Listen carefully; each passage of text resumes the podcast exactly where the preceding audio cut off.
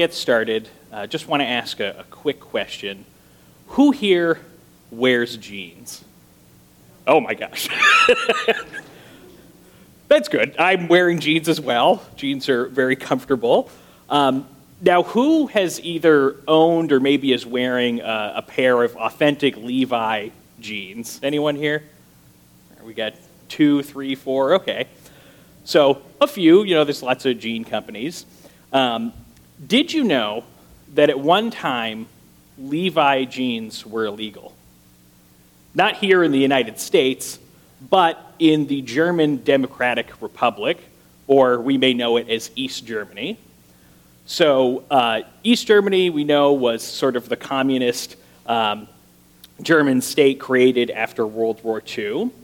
And there are a lot of restrictions on a lot of things restrictions on speech, restrictions on religion, but curiously, also restrictions on Levi Strauss jeans. And the reason for that is jeans were viewed as sort of this Western capitalist uh, subversion of their society. And in fact, a lot of the youth who were sort of uh, resisting um, the German state would smuggle in or uh, get through the black market Levi jeans. And so the East German government banned them. Well, unfortunately for them, uh, they found it very hard to actually ban it because people just kept smuggling them in, all this stuff. So they decided, you know what, if we can't ban it, we'll at least try to control it. So uh, they started uh, allowing just small quantities of the jeans to uh, enter into East Germany, and they would sell them in government approved shops. So you could still get jeans, or Levi jeans, but you could only get it in these government approved shops. And they also tried to make, off, uh, make knockoff versions of the jeans. Um, but unfortunately, they were just very uncomfortable. No one really liked them. So it didn't really end demand for these Levi jeans. And finally, towards uh, the late 80s, early, uh, well, yeah, late 80s, just about 1989, uh, they imported uh, $9 million worth of Levi jeans. They just couldn't really control the demand of the people, so they decided, you know what, we'll just import a bunch of these jeans, but you can only get one pair at a time at these government approved shops. So, still trying to restrict them. Um, first, they're illegal, then they're available in limited quantities, then they're knocked off, then you can get one pair, and there's a lot of them available. Now, What's interesting is 1990, uh, you know, this is after the fall of the Berlin Wall, uh, West Germany and East Germany actually reunite. So now we have the, uh, the state or country of Germany that we know it today. And what's interesting is if you were an East German citizen and uh, you really wanted Levi jeans, you uh, had issues getting them, all of a sudden in 1990, there's no problem getting these jeans. You are part of the Free State of Germany. You can buy as many pairs of Levi's as you can afford um, and wear them all the time. No issues there. And so, what is so interesting about that, and as it relates to our passage today, is as the state of East Germany died, stop beeping, uh, as that died, um, the East German citizens were freed from the restrictive and silly laws of East Germany. The state died, and that gave freedom to the uh, new unified state of German, Germany, their citizens. They not only died to the old law of East Germany, but they also entered into the freedoms and the privileges and prerogatives of German citizenship. And so, with that, that is a, a very close parallel to what happens in the life of a believer, in that we die to the old way of living by the law, and we come alive in the new law, the new way of Christ by his Spirit. And so that's what I want to talk to you about today, looking at Romans 7 1 through 6, and just seeing how it is that this new reality has come about, that we have died to the law, and what that means practically for our lives. Uh, so if you want to turn to Romans 7 1 through 6, and I will pray for us while we do that. Lord, thank you so much for, Lord, just the privilege of uh, preaching your word, Lord, and just the, the riches of your word, the riches of your wisdom. And Lord, I just pray today that uh, as we hear your word preached, that it would just uh, be active and working in our soul, that it would empower us, Lord. Help us to understand uh, our relationship to you better, Lord, and help to help us to live in true and godly obedience to you. And we just ask that in Christ's name. Amen. So, Romans 7 1 through 6. Or do you not know, brothers, for I am speaking to those who know the law, that the law is binding on a person only as long as he lives? For a married woman is bound by law to her husband while he lives, but if her husband dies, she is released from the law of marriage.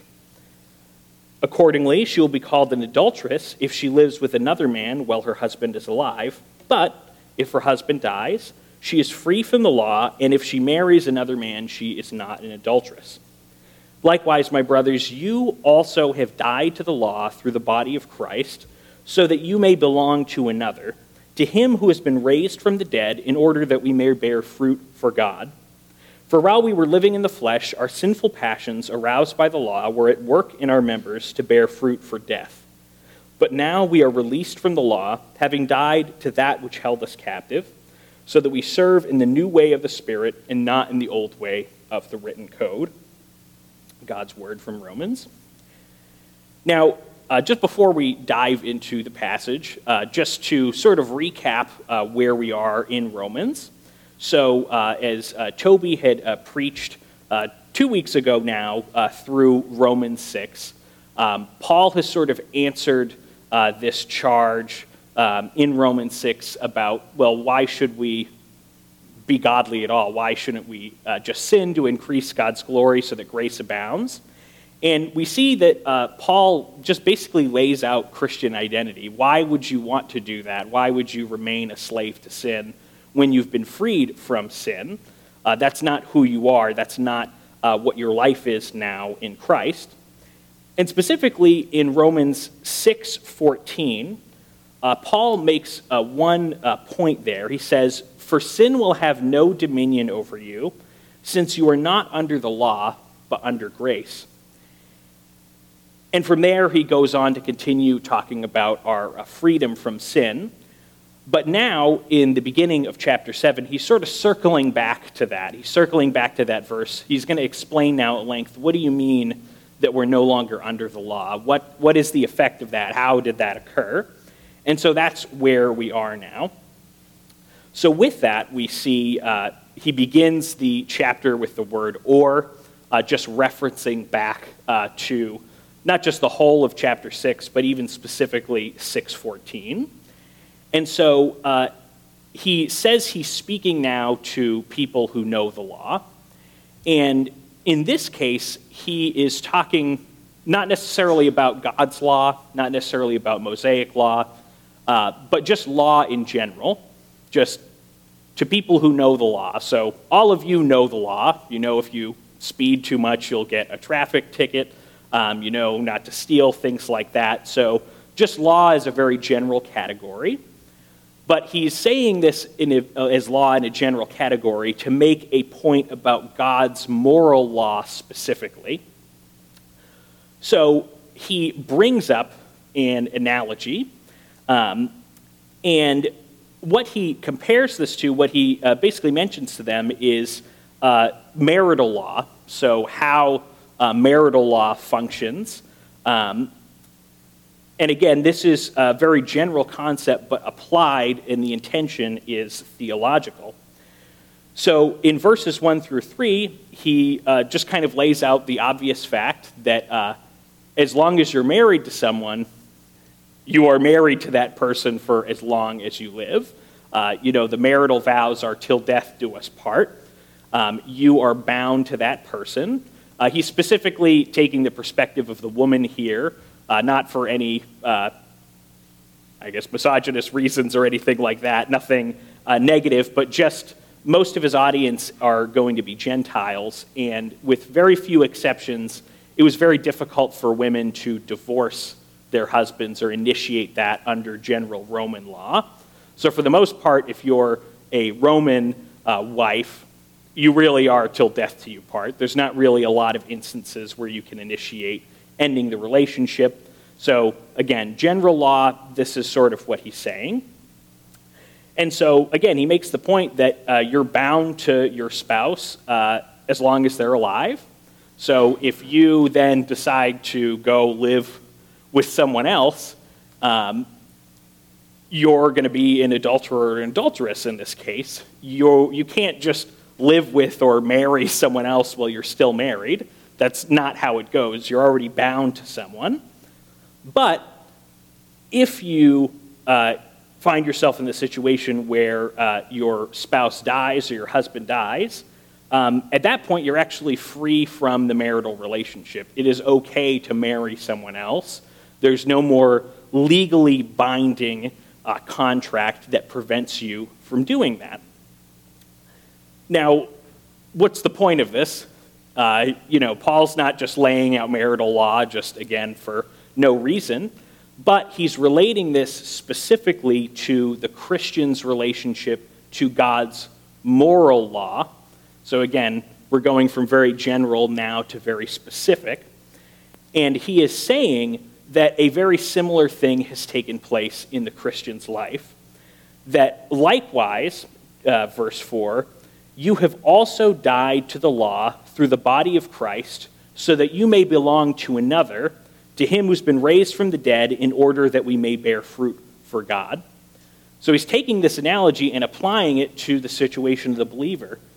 The believer has died, so it's a little bit different than the analogy, but the main point is when a spouse dies, uh, there's freedom to remarry. So we, as the believers, uh, have died through Christ's death. We have participated in his death by being united to him through conversion. And so we have died, and that then allows us to marry someone else. And that person that we're marrying is Christ. You know, we see elsewhere in Scripture the church is described as the bride of Christ. Uh, that uh, same sort of theological idea is being applied here that we are married to Christ that we're free from our relationship to the law and are now his. We are his spouse and he is our spouse. And the purpose of that is that we bear fruit for God. Uh, this isn't just uh, something with no effect, this has a profound effect and purpose in that we are able to bear fruit. We are able to act righteously. And so I won't speak too much more on that last part of verse 4 uh, because we're going to circle back around to it when we get to verse 6, because we're going to dive into more how that works, what that means. But essentially, just this first four verses is laying out the analogy if a spouse dies, you're free to remarry, and then applies that analogy to our situation that we have died to the law, and now we're free to marry a new spouse, and that new spouse is Christ. But perhaps you're wondering and I imagine a lot of Paul's readers were wondering why is this necessarily a good thing or even a necessary thing? I mean, the law of God is a good thing, right? I mean, if you say, you know, love your neighbor as you love yourself, that's God's moral law. And I don't think any of us would say, nah, that's really bad, that's evil to say that. Absolutely not. No one is going to really argue that. And so that can maybe create some confusion Again, especially for Paul's readers who are Jewish and who uh, know God's law through the Mosaic legislation. And so Paul now needs to explain what exactly is the problem with the law. Why is it bad for people to live under the law, or why is it necessary for them to die to it and then be married to Christ? So, Paul, prior to verse 5 throughout Romans has sort of made a few comments on the law. Well, not just a few, a lot of comments. Um, but in general, he has kind of said two things um, with varying levels of detail. Uh, one is just in salvation, we are justified apart from the law, that uh, we are made right with God, that his righteousness is imputed to us uh, because that is what's necessary for salvation. No one can actually obey God's law fully. Everybody is going to fail because of our sinfulness. If this is the standard and we're all right down here, no one is going to, to jump above that standard. No one is going to be able to satisfy God's demands. So that's the first piece. The second piece, uh, verse uh, chapter 4, 15, he says, The law brings wrath, but where there is no law, there is no transgression. And what Paul is saying here, and this is in the context of him talking about Abraham being justified by faith and God's promises being through faith rather than the law. Uh, what Paul is basically saying here is that the function of the law is to bring wrath. The function of the law is to show how far short of God's standards we are. Um, the law itself is not bad, but if you have the standard that you need to meet here, and we're all down here, the very function of the law is going to show us that we are not meeting the standard, that we are uh, failing in serving the Lord. And because of that, because of our sin, that brings God's wrath, that uh, brings God's judgment, because the law shows that we are failing the standard. And so we see we can't live by the law, we can't actually achieve its demands, and one of the effects of the law is that it brings God's wrath. But Paul here in verse 5 is adding another piece to this. And this is something very unique because elsewhere in uh, sort of, it's called Second Temple Judaism, this sort of period of uh, Jewish life, uh, right, a few hundred years before Christ and then maybe a hundred or so years after. Um, Nowhere else is anyone else going to say something even remotely close to what Paul is going to say here in verse 5. And so, this is what really sets Paul, what sets the Christian view of the law apart from uh, maybe closely related relatives at that time. And he says here in verse 5 For while we were living in the flesh, our sinful passions, aroused by the law, were at work in our members to bear fruit for death. So he starts off by uh, just placing us sort of in the mind state that we are living in the flesh. He's sort of taking that perspective. And by that, he's referring to just our sinful nature, living in the sinful nature. And with that, uh, part of that sinful nature is that we have sinful desires. We desire, our souls are bent away from God. God is here, and we're always going to be tilting in this direction. But he says here that our sinful passions are aroused by the law. And what he means by that is that our sinful passions see the standard of the law.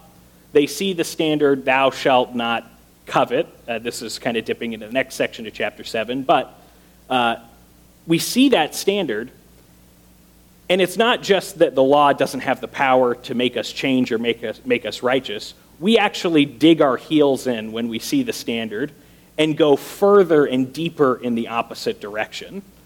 Um, I remember uh, when I was uh, a teenager, our town instituted a curfew for, for teens um, that you couldn't be outside past 9 p.m. Uh, I never was outside past 9 p.m., like wandering around. Um, I kind of lived a little bit out of the downtown area, so I'd just be walking through the woods if I did. Um, but you know what? Once I heard that there was a curfew about going out at 9, literally the next day, me and my buddies just started running around town past 9 o'clock for no other reason than that we were told not to do it. Uh, that is a, a clear example of our sinful nature where we see the standard of the law and we just double down and go even further in the opposite direction. And that's what Paul is saying happens with us in, in general when we see the law. Our passions are aroused, our, uh, our passions are uh, rebelling against the standard of the law. And the result of that is that uh, it works through our members, it works through our uh, life to bring about death. We don't bear fruit for God, as in verse 4, we bear fruit for death um, because we know that the wages of sin are death. So the law itself, not only can it not save, not only does it point out our sinfulness, but it actually provokes us to become more sinful, to, to harden our hearts even further, to double down in the wrong direction. And so, just to illustrate that, I want you to imagine an escalator.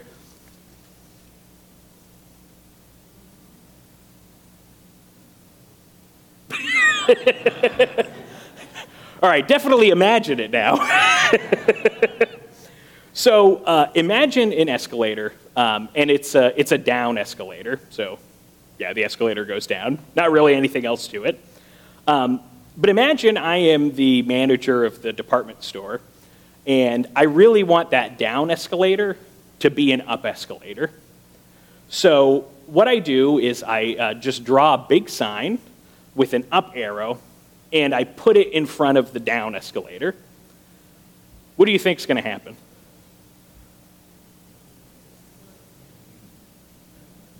Nothing.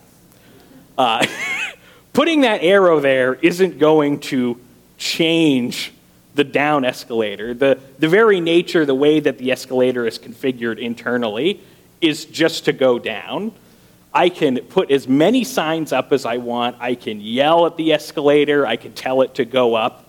And no amount of me saying that is actually going to make the escalator go up. And so I want you to, to keep that in mind. And with the analogy, the escalator is us and our sinfulness, and the sign is the law. So the law, the sign, has no power to actually affect change in the escalator. But let's say I'm a particular, particularly clumsy manager and I happen to place the sign on the button for the speed of the escalator. Um, I know that's not how escalators work, but let's just suspend disbelief for a moment. Um, so I put the sign there, and now not only is the escalator not going to go up, it's actually going to start going down a lot faster. Uh, the, the fact that I put the sign there, the fact that I introduced this law, uh, isn't just going to have no effect and the, the, the escalator is not going to go up. It's going to double down, it's going to go faster down. Um, and in that regard, we're actually in a worse off state than if I hadn't even put the sign there to begin with. So, this admittedly is a somewhat weird, uh, kind of clunky analogy, but that is uh, the way that we are in our natural state. Again, when we see the law, uh, the first thing the law can't do is it can't actually affect change. You know, if I tell you, be a better person, absent anything else happening internally for you, it's not really going to do anything. Uh, it, it's merely me showing you the standard, telling you what to do, but it can't affect change in your sinful heart. And worse yet, it actually provokes our sinful passions that we double down, that we dig in our heels, that we go further, faster, deeper in the opposite direction because of the rebellion in our heart. So, this is the reason why living according to the law is problematic for us as sinful human beings. We can't obey it, we can't be changed by it, and we'll be worse off because we're going to double down on our sin. We're going to go deeper into that. So, this is why Paul needs us, or is laying out the fact that we need to be uh, in a state where we are not under the power of the law, that we're not under the arrangement where the law is all we have. Uh, just to throw another example at you, um, just to reinforce, uh, reinforce this point, um, C4 is an explosive. Oh, there we go. Um, and it's actually inert uh, in just its normal state. I could take a brick of C4, I could juggle it around, we could pass it around the church. Everyone would be fine until I activate the detonator and at that point, with the introduction of the detonator, the instructions for it to activate, then we have a chemical reaction. Then we have a massive explosion. And again, this is to illustrate the point that uh, with the introduction of the law, we are provoked to sin. We are provoked to give into our sinful nature. So again, we need something other than the law. So then, what is the solution to this conundrum that Paul has laid out for us? How are we to get out from under this situation where we live under the law that we can't serve and that makes us worse? So, this is where we transition, and Paul transitions in verse 6. But now we are released from the law, having died to that which held us captive, so that we serve in the new way of the Spirit and not in the old way of the written code. So, hearkening back to, verses, uh, to verse 4, we've died to the law through the death of Christ. We've participated in that. We're now married to a new spouse who is Christ. And so, where does that leave us? Where does that leave us in relation to holiness or sanctification? Well, what it does is it allows us to live in a new way with a new empowerment, with a new fuel for holiness. So, if we look at the last part of verse 6, it says, So that we serve in the new way of the Spirit and not in the old way of the written code. Uh, that word to serve is the same one we've seen in, uh, in chapter 6 uh, that Paul uses to talk about uh, being a servant, being a slave, being uh, intricately bound and obligated to someone. So we are still serving. We are still uh, going to obey. Only now, instead of obeying our sinful passions, only now, instead of being provoked by the law, we are going to serve in a different and a new way. And that new way is the way of the Spirit, the way of the Holy Spirit. Now, Paul doesn't give us a ton of detail right here uh, because he's going to save that for chapter 8, where he's really going to go into what it means to have a, a spiritual, spirit filled life. But I think it's important to at least lay out some of the general contours of what he means by that. So, with this contrast, he's contrasting this new way with the Spirit with the old way of the written code. So we know the old way of the written code uh, really couldn't actually serve it. We couldn't uh, actually obey God in any substantial, significant way. But now, by being united to Christ, we're also united and filled with the third person of the Holy Trinity, the Holy Spirit. And this affects the change in our heart that the law couldn't effect. This causes us to not be bent towards sin, but to actually have our habits bent towards God, that we can actually serve Him in some real, substantial way. And so, if we go back to the escalator, uh, we know that the sign didn't work. We know that we put the sign on the speed button and that only made things worse. But let's say that a mechanic comes in and he actually switches the track around. He puts in a new escalator engine, I don't know how they work, uh, but he installs all the new components so that the escalator now can finally go in the direction it was intended. The escalator was never going to go up because of the sign, because of uh, our pleading with it, but it will go down now that internally something has changed. Internally, uh, a new part, a new engine, a new nature has taken place. And that's the same thing for us in living in this new way of the Spirit. Because of our sinfulness and because of the provocation of the law, there's no way that we could substantially serve God. But with the way of the Spirit, with the implantation and empowerment of the Holy Spirit, we now have the ability to actually serve and obey God. Now, this isn't going to be perfect, this isn't going to be absolute. Um, and certainly, we're going to see in the remainder of chapter 7 uh, some of the struggle that goes on in the Christian life. But it is going to be real, it's going to be actual. the commands that God has that we see not just in the Old Testament, but in the New Testament to love our neighbor, to, uh, to pray, to do good to those around us, we actually have the ability to do that, which we didn't before. We are being changed and turned in a new direction to accomplish the dictates of the law, the moral law, that we would never be able to do without God actually changing us. So, with that, uh, I hope that you are encouraged knowing that you actually do have, through the Holy Spirit, the ability now to serve God, to bear fruit for God, to do good and righteous deeds, to live a life that's pleasing to God. Again, not in perfection, not absolutely, not sinlessly, but actually and substantially.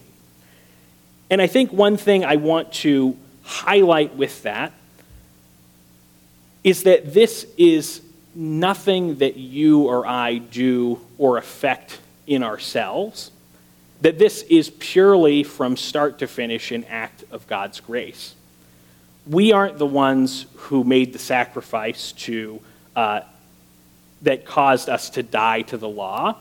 And we're not the ones who now have some internal strength or fortitude on our own to serve or obey God. I can't just, you know, concentrate really hard and now be a good person or, or do good deeds. Uh, it's not in our power, it's purely by the grace of God and the empowerment of God's Spirit alone that allows us to do so. So, as with everything in Christianity, not just our salvation, but our future sanctification is all based in God's grace. It's not based in our efforts, it's not based in our internal strength, but it is based purely in the grace of God and in the power of His Holy Spirit. So I pray today, as the, the band comes up, uh, that you would be encouraged, that you would realize that you no longer live under the law, that you have a new spouse, you have a new husband, and that new husband is Christ. And that you would know that because of this new marriage, this union, we are filled with the Holy Spirit, that we are empowered to serve God, and that we can actually do so not by our efforts, not by our strength, but by God's grace and by His Spirit.